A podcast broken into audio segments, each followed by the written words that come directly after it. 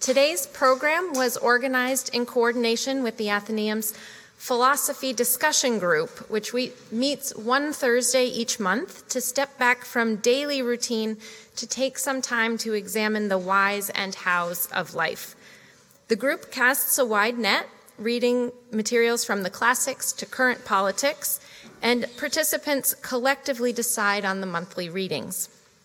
The philosophy group, like all Athenaeum discussion groups, and we have over 20 of them, is open to all Athenaeum members. So please be in touch with Arnold or Jimmy at the circulation desk if you are interested in joining an Athenaeum discussion group, or reach out to one of our staff if you'd like to become a member of the Athenaeum. Our speaker today is Christopher Hamilton. He was educated in London, Cambridge, and Bonn, Germany, and is currently a senior lecturer in philosophy of religion at King's College London. He's been scholar in residence at the University of Salzburg and a visiting professor at the University of Trent. Dr. Hamilton is the author of five books, including A Philosophy of Travel of Tragedy, which came out last year, as well as numerous scholarly articles on Kierkegaard, Nietzsche, Simone Weil, Primo Levi, Alain René, and W.G. Sebald, as well as on the aesthetics and philosophy of religion. Dr. Hamilton is as interested in literature and film as he is in philosophy and always keeps an eye on those neighboring disciplines when he's teaching and writing. This afternoon, Dr. Hamilton will offer an introduction to Nietzsche's life and work and reflect on his body of thought. Please join me in giving a warm welcome to Dr. Christopher Hamilton.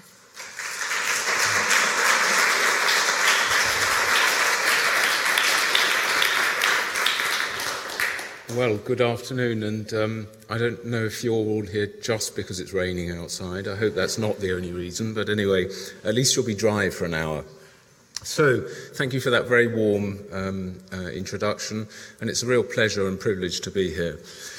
So, when I um, was um, asked to do something here, um, I was thinking what I would talk about, and I thought I would talk about Nietzsche because he's a person, a, a philosopher about whom I've been thinking for probably too long, but he is indeed endlessly fascinating. And so, what I hope to do today is to pitch my remarks at a level where those who know nothing about Nietzsche will be able to follow, and those who know a bit about him will be able to deepen what they already know. Uh, you will tell me, of course, at the end whether I've succeeded or failed.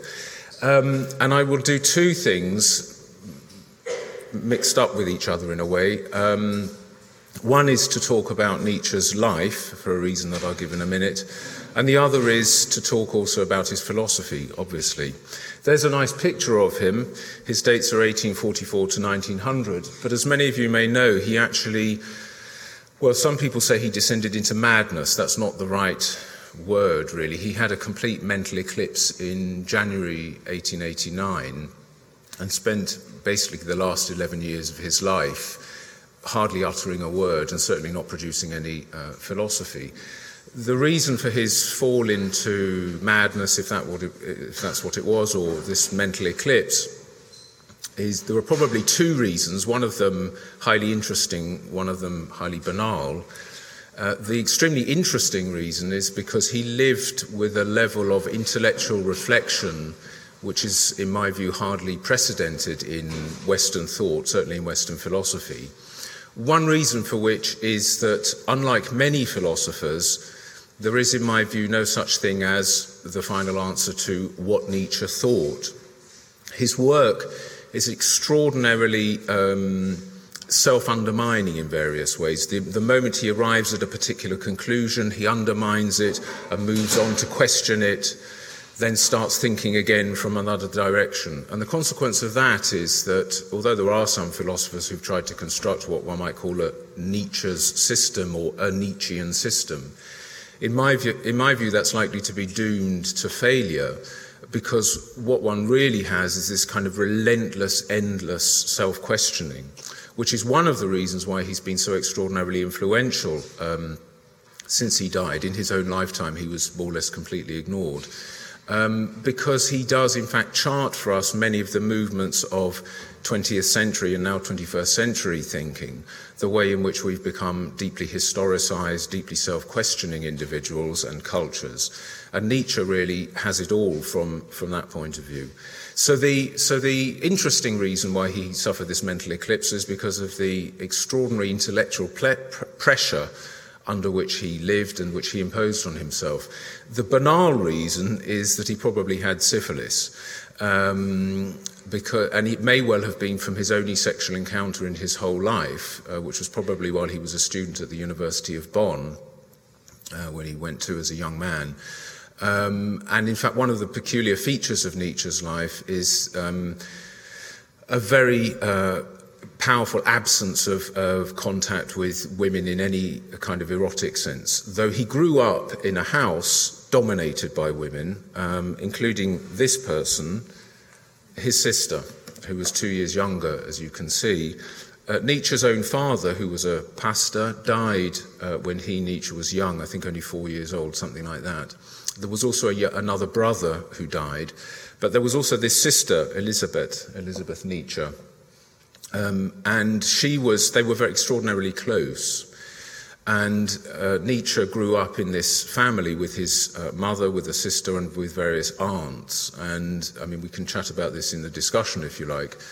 Um, but this is possibly one reason for the misogynistic aspect of some parts of uh, Nietzsche's work. At any rate, uh, one of the things that's interesting about this is, as I say, it's beginning to open up the question of Nietzsche's life. And uh, that's directly relevant to his philosophy uh, for the following reason, a uh, very simple reason, which is that he says it is. In a book of his published in 1886, we'll come to this in a bit more detail later, um, called Beyond Good and Evil, has a, an opening section which is entitled On the Prejudices of Philosophers. And uh, amongst the many complicated thoughts he has in that section, uh, is the idea that philosophers like to present their work as if it were, as it were, some objective truth, independent of the personality or the life of any given philosopher or the particular philosopher in question. And Nietzsche rejects that view entirely. In fact, he says that, that it has become clear to him, he says, that every philosophy written hitherto, and he includes his own in that, of course, is a kind of unconscious personal memoir on the part of the uh, philosopher.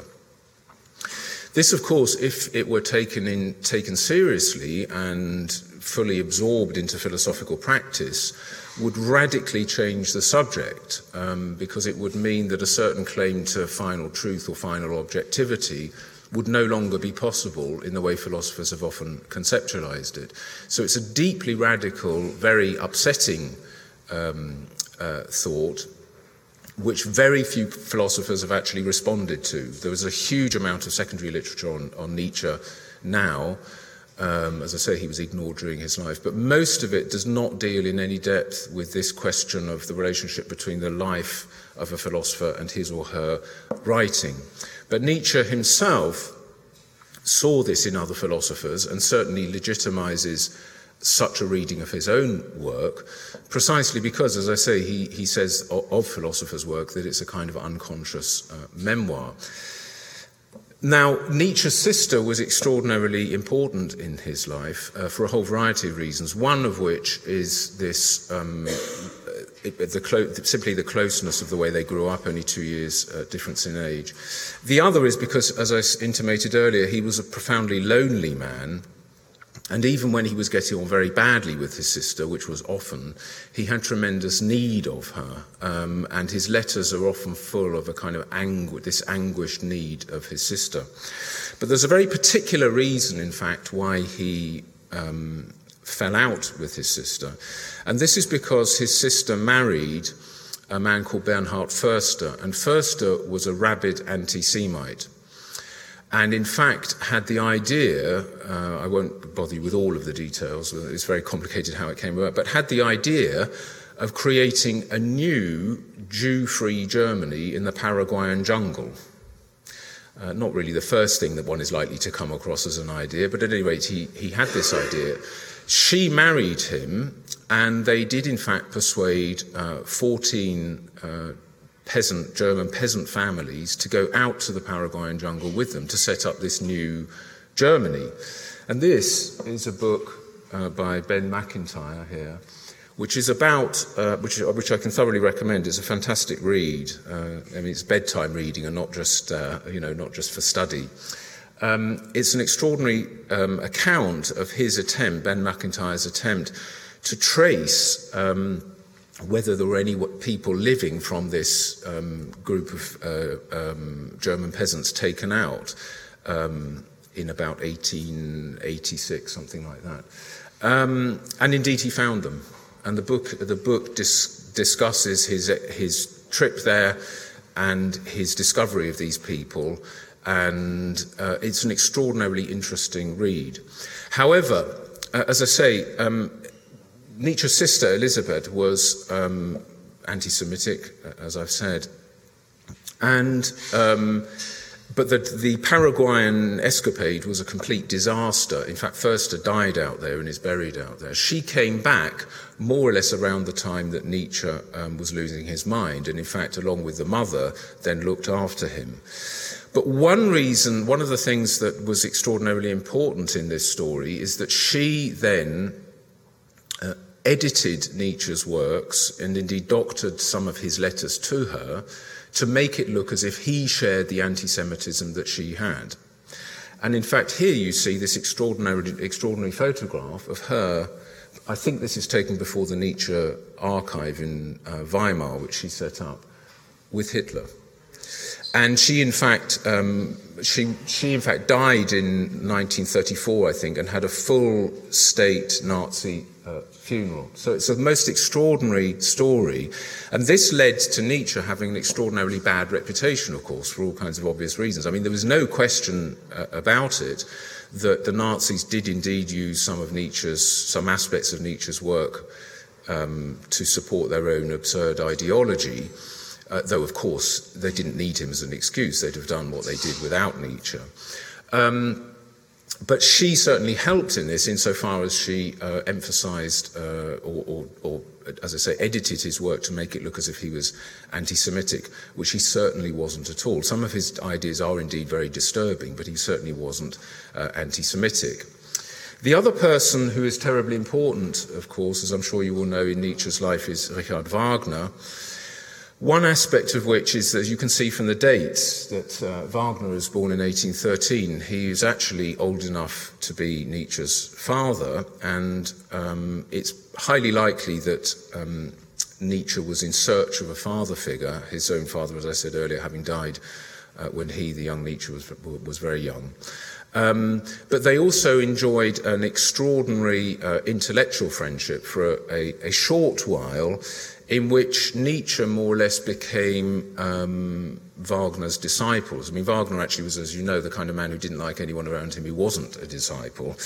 And uh, Nietzsche was one of his disciples. Um, but one aspect of this is that there was this extraordinary clash between these two um, intellects. And eventually, uh, Nietzsche broke with Wagner. Wagner, as you know, set up um, a, uh, his own opera house. I mean, he called these his operas uh, music dramas, a total work of art, in Bayreuth. Uh, the first um, festival of which was a disaster in many ways, not least because some bits of the props were sent to Beirut instead of Bayreuth, uh, which didn't really help uh, matters. I, think I think it was the neck of one of the dragons uh, ended up in Beirut rather than Bayreuth. But anyway, uh, the mind boggles. Um, and, uh, but they had this incredibly intense relationship, friendship, what Nietzsche actually called a star friendship.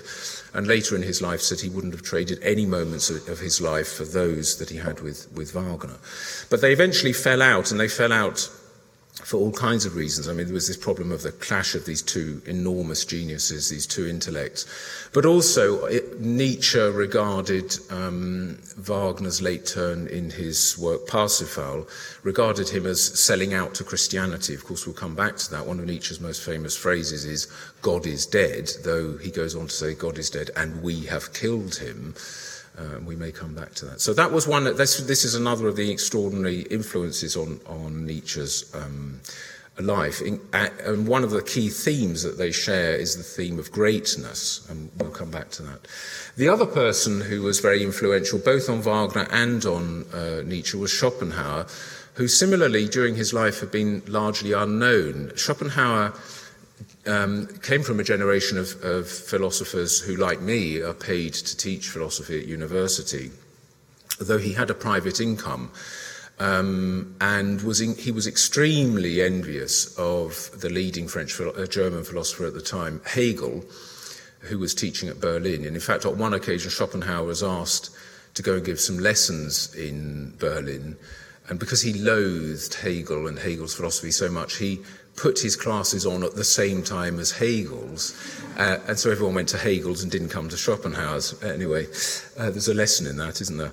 But he was largely unknown throughout, uh, uh, throughout his life. Um, his great work, The World as Will and Representation, used to be translated into English as The Will and Idea was a work that he published when he was a young man and then continued working on uh, through the rest of his uh, life. Um, and he hardly influenced any philosophers at the time, but he certainly influenced uh, Wagner. The other philosopher whom he uh, did uh, influence was Nietzsche, and one of the things that drew Nietzsche and Wagner together was this shared interest in Schopenhauer.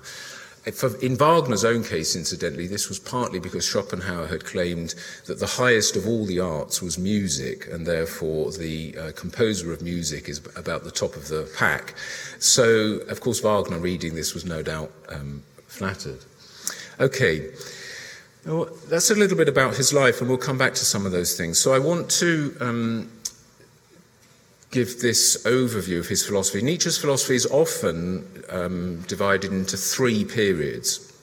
There's an early metaphysical, so called metaphysical period, which is a period um, which uh, covers in part uh, this book, The Birth of Tragedy. Notice, those of you who know German will see that the subtitle is Aus dem Geiste der Musik, Out of the Spirit of Music, The Birth of Tragedy Out of the Spirit of Music. And this book is immensely influenced by Schopenhauer and uh, Wagner. In fact, the last part of the book really is simply a kind of eulogy to Wagner and the idea that tragedy will be reborn in the German speaking world through the music dramas of Wagner. And the other influence, as I say, is uh, Schopenhauer. Um, and it belongs to this first, if we go back to this uh, so called metaphysical period. Now, Schopenhauer's metaphysics are extremely complicated, um, but one aspect of it, or the central aspect of it, and certainly the aspect of it that uh, was crucial for uh, Nietzsche at this stage in his writing, is uh, Schopenhauer's idea of the will. As I said, his main text is The World as Will and Representation. Representation is simply everything that we see and experience about, around us tables, chairs, other human beings, uh, the objects of our sense perception, the empirical objects that we see uh, all around us all of the time. But Schopenhauer has an idea that, at which he ultimately gets um, through the writings of Kant, um, a very important philosopher of the previous generation. He has the idea that appearances, things that we see as representations, are in fact representations of something. That thing that they're representations of, he calls the will. And the will is this kind of relentless, pointless, it has no teleology, um, relentless energy that runs through absolutely everything. That runs through individual human beings, it runs through tables and chairs, it runs through animals. Everything that we see is a, is a representation, in one way, of this one fundamental reality, which is the will. And the will has no purpose, as I say, it has no teleology, no goal. It is, doesn't exist for anything, it just exists. But the consequence of that is that human beings live um, in a kind of illusion. The illusion that at some fundamental level, we, for example, here in this room, are separate beings. At some fundamental metaphysical level, we are one. But of course, human life is characterized by the fact that we don't experience it in that way. And one of the aspects of that is that we experience ourselves in conflict with each other in various ways. And this is a kind of illusion for uh, Schopenhauer because, insofar as I'm in conflict with you, that's only at the level of representation. At the deeper level of what we fundamentally are, namely manifestations of the will, we're one and the same. So that actually, for um, uh, Schopenhauer, what this indicates is that human life is essentially pointless suffering. And he's one of the very, very few philosophers uh, in the Western tradition to have had a completely pessimistic, tragic view of existence. I mean, he completely rejected Christianity, though he thought what he was doing was in part, um, with this notion of the will, responding to some basic thought that he had from, from Buddhism and other Eastern philosophies. He's, he's basically the first Western philosopher to show serious interest in, in Eastern thought. So, um, one of the things that's very, very important then for, um, for Schopenhauer is this idea of the, the suffering of existence. Now, this fed directly into um, uh, Nietzsche's concerns, because as I said earlier, Nietzsche lived with this intense intellectual pressure, but he also lived. Um, uh, as I say, he probably had syphilis. Some people say he knew he did, some people say it's not so sure. But at any rate, he was extraordinarily physically ill for most of his life.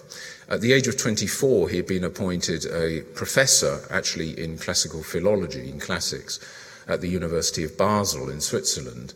But he had to give this up quite soon uh, because he was so ill. He suffered e- eclipsingly powerful migraines that would leave him bedridden for days on end, stomach cramps. He had appalling eyesight. Um, he had many, many pairs of glasses to help him uh, read. And in fact, at that time, there was um, an early invention of a typewriter, which was in. Um, I should probably have made a picture of this, but anyway, you can look it up on the internet. It's a, it's a, it's a round ball. In German, it's called a Schreibkugel, a writing ball. And he actually wanted to buy one of these. I think he may have had one for a while. Um, in order to be able to write more easily because his eyesight was so appalling. Um, in fact, actually, it was a fantastically inefficient device and forever breaking down. Um, so this is why contemporary typewriters or keyboards, as we know, are flat and not round.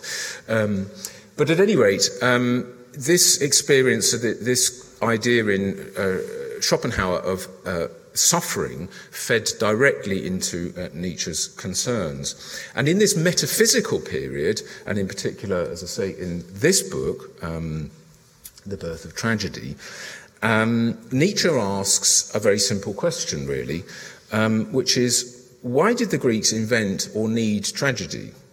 It may seem an odd question, but of course, uh, what we do know is that, the, the, is that this is a new art form which uh, the Greeks, in, the Athenians indeed, uh, invented. And his question was, what does this tell us about Greek society? Now, of course, that's a question that at one level is very, very, uh, it seems odd, but it is very common. We might ask of ourselves, what does it tell us about us that we are willing to spend so much money on? Well, I don't know what it's like in the United States baseball, football, soccer, you know, paying people, certainly in the United Kingdom, uh, some footballers are paid, soccer players are paid, you know, f- between 50 and 250,000 pounds a week to kick a football around. You know, what does it tell us about us that we are willing to allow that to go on? Now, um, that's essentially the question he's asking. Why was it that the Greeks had this thing at all, this thing that we call tragedy? And his answer is in part this question of suffering.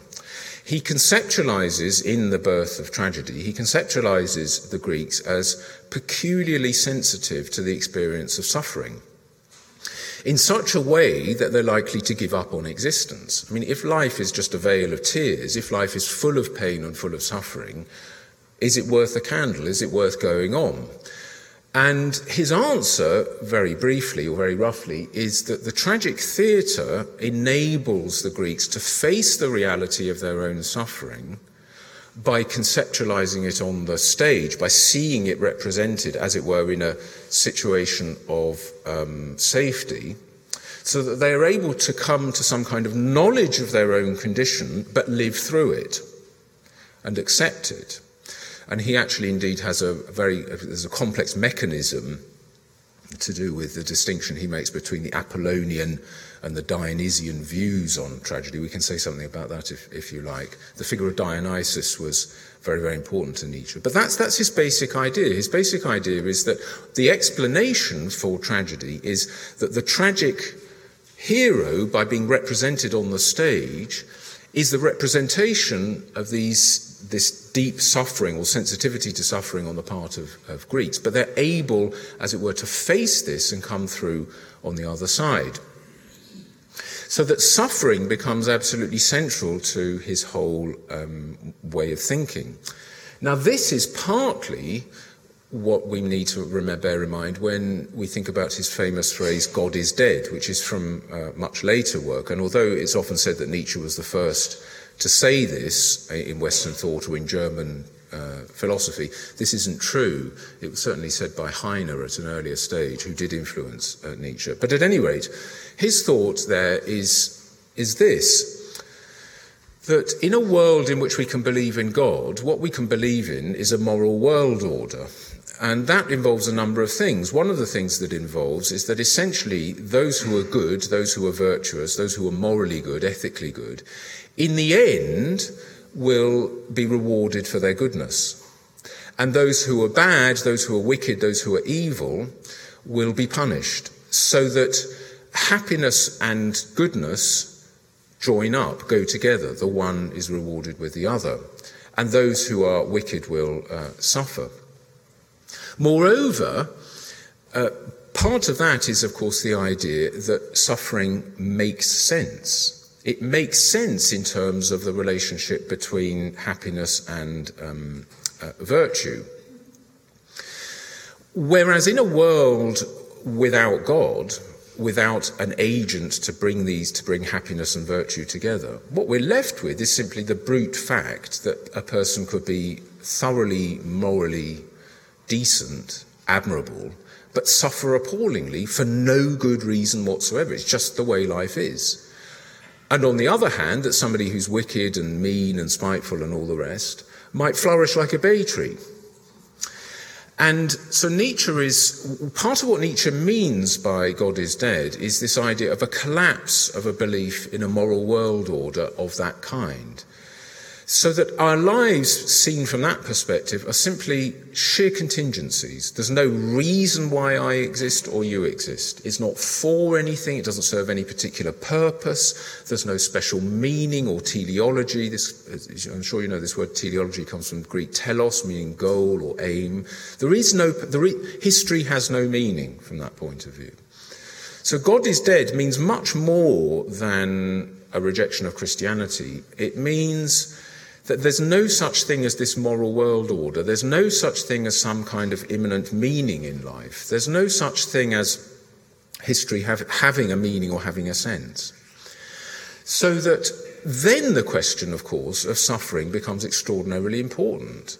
In what sense, if any, if I go through life suffering, or as we know, many, many human, millions of human beings go through lives of immense, um, immense awfulness, grinding poverty and lack of food and so on it's, what sense can we make of it? And Nietzsche's thought is that in a post Christian era, we can't make any good sense of it. Um, and this, as I say, is what he means by God is dead. So he has this idea, but he has a further idea, which is that um, this is the only life we've got. Just the one life. There isn't any life after this. So that if we look at life and see it as full of pain and suffering, as his own life was full of pain and suffering, and we're inclined to reject it, then we reject essentially the only thing we have. And this is why he has the notion of an affirmation of life in his writing. This is central to his writing. And here again, he's responding to Schopenhauer, because Schopenhauer said, because life is full of pain and suffering, the only correct response to it is to deny it. And Nietzsche, as it were, puts Schopenhauer, turns him on his head and says, no, we have to affirm it because it's the only thing we've got. And this is where we get this uh, idea of his eternal return of the same. This is a famous passage in a book of his called The Gay Science. Those who know German will know that it's Die fröhliche Wissenschaft, that has been translated as the gay wisdom, um, or, or, the joyful wisdom. Um, but he imagines that you're to put it in very homely terms, you're lying in bed in the middle of the night, wondering about the meaning of existence. And this little devil crawls into your bedroom and says, Your life as you've led it hitherto, you will have to lead it exactly the same way again and again and again for all eternity. What would your response be? And Nietzsche says, well, of course, the first thing you'll think is, no thanks. No, you know, not, not, not, you know, uh, once is enough. And he says, but if you, if you can, as it were, pass the test of saying, yes, I affirm this, I'm willing to say, yes, I will live my life as I've lived it again and again and again in exactly the same way, then you are an affirmer of your life because you're affirming everything, including all the dreadful things in it. It's a very abstract thought, but we can put it another way and make it look forward rather than back. Suppose somebody said to you, now you have to lead your, you're going to lead your life from now on um, in the same way again and again and again. So everything that you do from now on, you will be doing again and again and again for all eternity. Well, then you might have the following thought ah, actually, I spend a lot of time um, wasting my time or being unpleasant for no good reason or being horrible or whatever it might be or just not doing things, not getting things done. If I now know from now on that I've got to go through it again and again, it's likely to make me think, okay, I'm going to reform my life. I will reform my life by no longer being like that. I will now seek actually to make the best use of, of, the rest of the time that I have. So you can actually construe the thing as a forward looking thing, as a kind of affirmation of life in that way. And that's certainly uh, one of the things that Nietzsche had in mind the idea of affirming his own life, knowing that much of the rest of it will be, uh, would contain uh, pointless uh, suffering. And he has this idea, of course, as he's very famous for this, of the so called Übermensch, the um, some used to be translated as Superman, but for obvious reasons of cartoon uh, relevance, it's not usually translated in that way. Now it's normally translated as the Overman. And that character is, in fact, very sparsely described in Nietzsche's work. Uh, but insofar as we can understand who he is, and it, I think would be a he, I don't think Nietzsche had the idea that there would be um, Überfrauen, actually.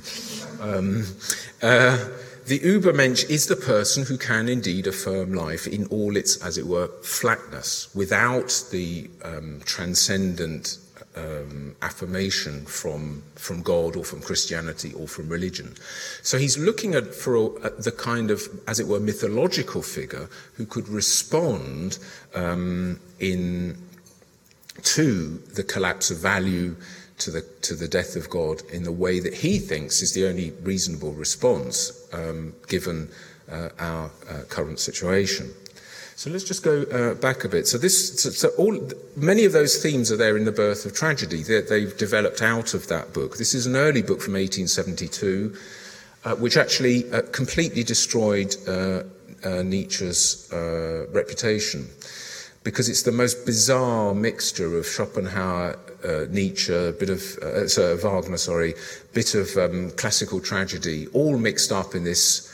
Um, I mean, as I sometimes say to my students when I'm giving them supervision for a PhD, if you write something like Nietzsche wrote, you won't get a PhD from the University of London. You know, this, this fulfills no conceivable standards of academic rigor at all, which is, of course, is one of the things that makes it so marvelous. Um, but it destroyed his career because um, his students stopped. It was it was very badly reviewed um, for all kinds of for reasons that are obvious, given what I've said. Um, and he uh, his classes were very small. Students stopped coming to, and of course he was devastated by this. Okay, so that I mentioned there the the metaphysical uh, phase. Uh, Nietzsche then, after this period um, of the birth of tragedy and a couple of other shorter texts, started to, as he put it, to cool off. Um, and, and his main influence is at this stage, in a stage in which he sought for a kind of urbane acceptance of life. Um, and this is uh, with books which start with Human All Human. It's part of the later book, The Gay Science, that I mentioned. Um, there's also indeed a book which is my favorite book of Nietzsche's, which is uh, it's translated as Daybreak. An earlier translation was Dawn of the Day. It's actually one of the less known, lesser known, but I think marvelous book. And the influences on Nietzsche here, in particular, were the French moralists. People like Montaigne. Montaigne, as you know, uh, wrote a number, uh, huge number of, of, essays, literally from essayer, the, the French, to, to try, to attempt um, and along with Montaigne, this is one example, and also La Rochefoucauld, who's known in particular for his maxims. Um, what Nietzsche w- was doing there was moving away from taking um, uh, German models of influence, so particular, particularly, uh, as I've said, uh, Schopenhauer and Wagner, are moving much more to a, a kind of French uh, uh, model of existence. So you should think here of cafe culture, basically. Uh, you should think of a life that is urbane, that is accepting, that is kind of cool and unhurried, um, that is willing just to give a, you know, humans beings are such silly, funny people, and you shrug your shoulder and walk away. Uh, Nietzsche, of course, actually, there was the kind of person who got fantastically angry and upset about all that, which is precisely why he was trying to use this, these, these models of French um, thought. Montaigne, as those of you who have read him will know that um, he isn't probably one of the most well balanced people who's ever lived. Um, and that's what Nietzsche was looking for. Nietzsche was looking for a capacity at this stage to affirm life in this, as I say, very cool, uh, relaxed way. I mean, he was temperamentally and constitutionally completely incapable of doing so, but his own writing is actually an inspiration from that point of, from that point of view. So that that's the um, this extraordinarily interesting. Um, uh, what I've called an urbane uh, phase of his writing. But with all urbanity, as I say, he himself was not, um, was not capable of that lightness lightness of spirit. And his later writing is characterized by dynamite. He actually says, I am not a human being, I am dynamite. Um, and this is a, a, phrase, this is a phase, sorry, which starts really with, um, or is central to which is this text, the genealogy of morals. There's also Ecce Homo, which is a late and very bizarre autobiography, um, if indeed it is autobiography. It's a kind of an attempt to justify his own life to himself. But it's full of interesting things, you know, such as um, he tells us what he eats and drinks, and he says, for goodness sake, avoid German sausages because they're, they're so heavy they will sit in your stomach, and you won't be able to think properly if you eat German sausages. Uh, he had, in fact, been a vegetarian for a while, though Wagner convinced him that a genius needs to eat meat, and so immediately started eating meat. You know, so much for a free spirit. But anyway, there we are. Uh, so, so this this text um, belongs to this, you know, extremely energetic late phase of, of Nietzsche's writing, um, as indeed uh, does this text, the Antichrist. But those who know German will know that Antichrist could be the anti-Christian as well as the Antichrist, and in my view should be better translated in that way, because the book is um, a curse on Christianity, as he puts it, but nonetheless is extraordinarily warm in its picture of Jesus. The account he gives of Jesus, indeed, is such that he claims that to be to lead a genuinely Christ-like life is a possibility and that Jesus' life was in many ways utterly admirable. He, he says he is almost, this is high praise from Nietzsche, almost an affirmer of life. So he nearly gets there. Uh, at any rate, the, the, book, in my view, is certainly a very, very powerful attack on, on Christianity with some very controversial and in some ways very unpleasant thoughts in it. Um, but it, um, as I, as I, say, also contains this extraordinary eulogy for the figure of uh, Jesus. So this is this late period, which is this highly um, um, energetic, dynamic um, thing. Now, I'll say something about that late uh, uh, period. So, one of the difficulties in understanding uh, Nietzsche is understanding what he's attacking in attacking Christianity. And I think we can distinguish, I've already mentioned one, the Christ like life, we'll come back to that. But there are at least three conceptions, I think, of Christianity which he runs in his text and sometimes runs together in his text. One is, I'm calling this, an antique conception. What I mean by that is that Nietzsche has in mind here a vision of Christianity which is um, a vision of Christianity which is um, revolves essentially around notions of sin, guilt, and punishment. There, he's got in mind the idea that um, it's central to Christianity to think of us as fallen creatures, as creatures tainted by original sin, as creatures who can never fully, by our own resources, make of life what we want to make of it, that we will always be, to a greater or lesser extent, dependent on grace. Of course, he's coming from a Protestant tradition which is likely to emphasize that even more than, uh, say, a Catholic tradition would. Um, Catholics in general have the idea that we can at least do something by the cultivation of virtue towards our own uh, redemption. So here he's got, and, and the other thing that's important is the is at this stage in, or in this aspect of his thinking about Christianity, is something which in, in, many ways is very, very alien to modern Christians, certainly in a European context. I'm not quite sure about uh, the United States, but, and that is um, an attitude to the body, the idea that the body is fundamentally to be rejected. Christianity, of course, has had a, is in many ways a um, schizophrenic religion insofar as it has two opposing thoughts at its center. One thought is that the material world is created by God, is seen by God to be good, and is therefore something that we should affirm and accept and enjoy. That side is represented by Montaigne, who spends a long time talking about the body and sexuality and telling us that he likes scratching his ear and eating melons and stuff like that. Um, that side, so there's that side, but there's also the side, of course, which sees the material world, and you find this particularly articulated, or um, the central example is uh, St. Augustine, which sees the material world as a kind of trap or snare.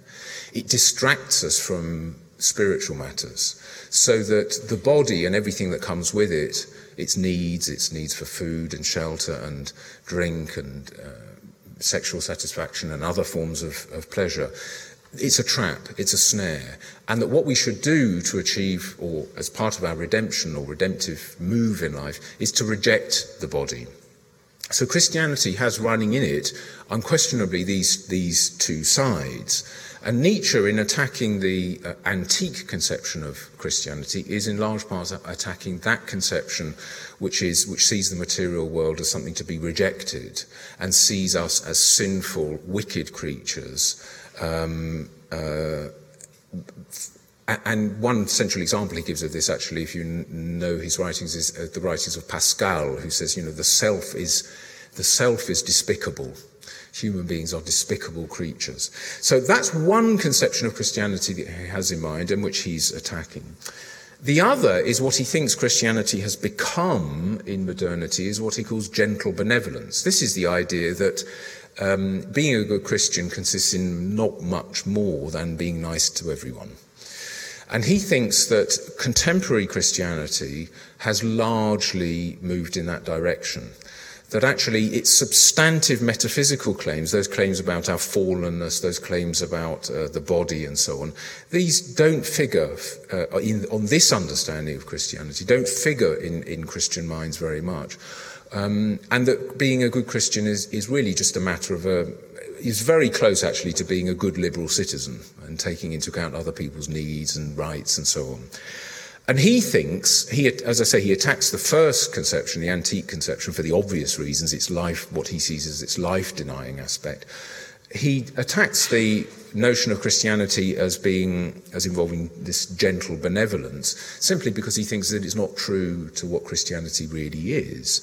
Because what he thinks Christianity really is about is leading a Christ-like life, which is essentially to be, on Nietzsche's reading, to be a highly to take seriously the Sermon on the Mount, the idea of infinite love, infinite forgiveness, including of one's enemies, leading a kind of uh, radically rebellious, revolutionary life on the edges of society.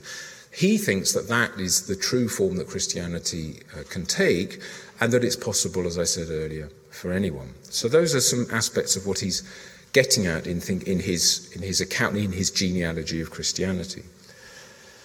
And just to finish off, I'll say something about that text, the genealogy of morals, sometimes translated as the genealogy of morality. Now, this text is extraordinarily complicated um, and very, very, very interesting. And it sets up a kind of mythology. And the mythology is between masters and slaves. And this, so the mythology works like this. He imagines a world, in, a, a world of masters. These are people, and he's getting this largely, so think in, in this context, think of um, uh, the Greek uh, heroes, Achilles, Agamemnon, and so on. Think of that kind of figure from um, the Iliad and the Odyssey and so on.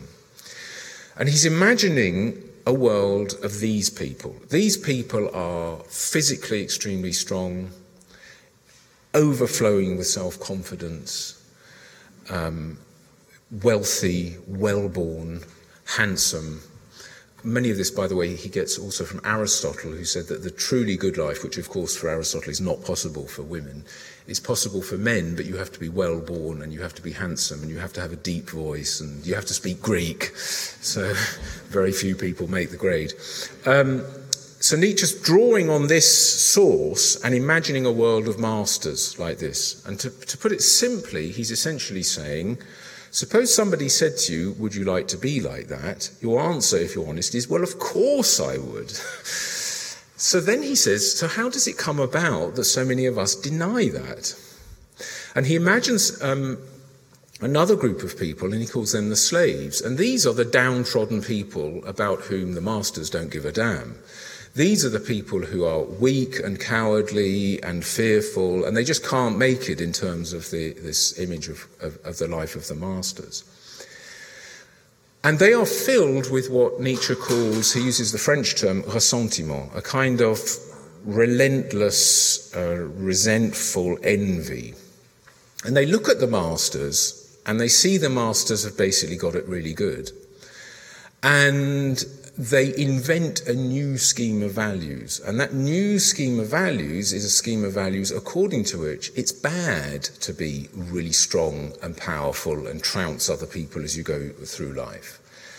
And so they marshal what he calls a slave revolt in morality, whereby we come to believe that actually the best kind of person is a meek, humble, self denying, selfless, non egotistical person. And of course, you can see the resonances with many of uh, things that, that, Jesus says in, on the Sermon on the Mount. And what Nietzsche thinks, very roughly, is that we can chart through history these two forces. Now, some people read this text as basically a historical text, other people read it as a mythology. I, I, I myself used that term earlier, and I'm inclined to, to read it in that way. And I also read it, therefore, as a kind of therapeutic text, insofar as I see it as essentially offering a challenge to the reader. To what extent are you like a master, able to let go of resentment, let go of petty uh, meannesses? And to what extent are you not like that and you're like a, a, slave? So there's a reading of this text as a kind of mythological, therapeutic uh, text. But the consequence of that is that what Nietzsche is trying to offer here is what one commentator has called a morality of strenuousness. Strenuousness. Um, the idea being there that what it is to lead the good human life is to lead a life of relentless self demandingness, where you take yourself and try and make of yourself the maximum that you possibly can. It's not about being humble and meek, it's about de- making demands on yourself. And Nietzsche conceives a group of people that he calls the higher types.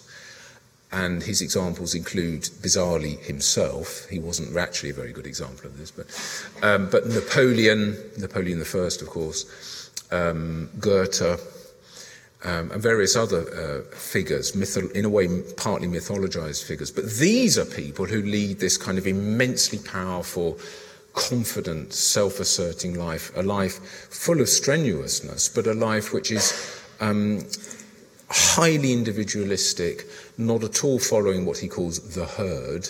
And of course, this is a very offensive term, and he knows it so. And that, in the end, in some ways, is the final thing that he's wanting to to do for us is to get us to be, to be individuals, to lead this kind of life of immense self concern and stop seeing that as a bad thing. I've gone five minutes over. I shall stop, but I'm happy to take any questions if you have any.